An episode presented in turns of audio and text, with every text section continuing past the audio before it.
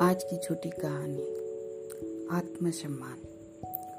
जब भग, विष्णु भगवान जी का विवाह हो रहा था होने जा रहा था तो उस टाइम गणेश जी को अलग से नहीं बुलाया गया था आमंत्रण नहीं किया गया था।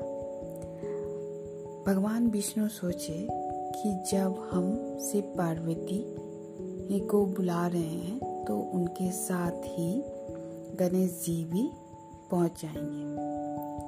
हुआ भी यही कि जब शिव पार्वती आए तो वो अपने गणेश को भी ले आए।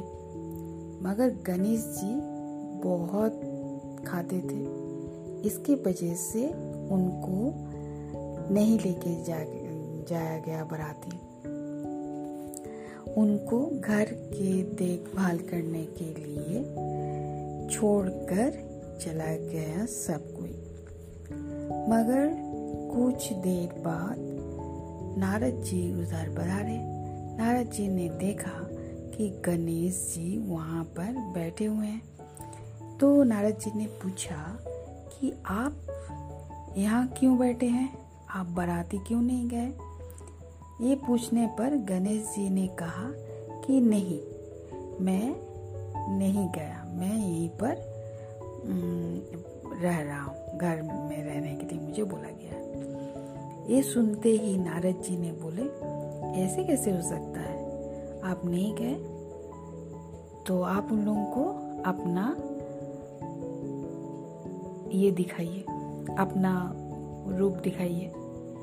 तो नहीं तो आपका वो लोग समझेंगे नहीं। गणेश जी जब वो बोले तो बोला गणेश जी बोले कि नारद जी से पूछे कि मैं कैसे उन लोगों को मेरा मौजूदगी दिखा सकता हूँ? तो गणेश जी बोले, क्यों? आपके पास तो चूहे हैं ना। चूहों को बोलिए, उनके रास्ते में बड़ा बड़ा गड्ढा बना देगा। ऐसे बोलते ही वो गणेश जी ने चूहों को बोल दिया। चूहों ने उनके रास्ते में बड़े बड़े गड्ढे कर दिए।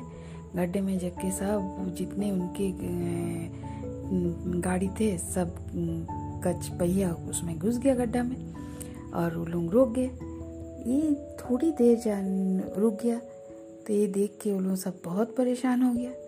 फिर उन लोगों को समझ में आ गया कि चूहा तो गणेश जी का वाहन है। फिर सबने गणेश जी का आह्वान किया, सब बुलाया तो गणेश जी वहाँ पहुँचे। पहुँचने के बाद वो चूहा लोगों को वहाँ से हट जाने के लिए बोला। तो चूहा फिर और गड्ढा नहीं किया। मगर गाड़ी तो गड्ढे में फंस के चक्का खराब हो गया था। तो वहाँ पर ही थोड़ा दूर में चक्का ठीक करने वाला एक कारीगर रहता था। पहिया ठीक करा तो उसको बुलाया गया। जैसे उसको बुलाया वो कारीगर, मिस्त्री, पहले गणेश जी का नाम लिया। उसके बाद जितनी भी पहिया खराब हुए थे, गड्ढे से, गड्ढे में गिर कर टूट गई थी, सब पहिया को ठीक कर दिया। ओ श्री गणेशाय नमः बोलकर सब ठीक कर दिया और सबसे पूछा कि आप क्या श्री गणेश को नहीं बुलाए थे? इसीलिए आप लोग इसी मुसीबत में आए। कोई भी कार्य करने से पहले श्री गणेश जी को आह्वान करना चाहिए। वो विघ्न हटता है सब मुसीबत से पार लगाते हैं। गणेश जी पार लगाते हैं। गणेश जी के कान से हमें वो शिक्षा मिलती है कि सबकी सुनो और ज़्यादा सुनोगे तो सही निर्णय ले पाओगे। उनका पेट हमें सिखाता है कि सबकी बात सुनकर हजम कर लेना चाहिए।